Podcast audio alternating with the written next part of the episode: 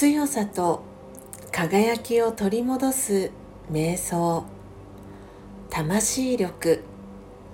17最後を決めるのは今の生き方です。あなたの人生の最後はどのようでしょうか？考えてみましょう。愛に囲まれていたいですか？それなら今愛を持って生きることです。穏やかで安らかな死を望みますか？それなら今穏やかに生きることです。どんな最後を望みますか？今そのように生きていますか？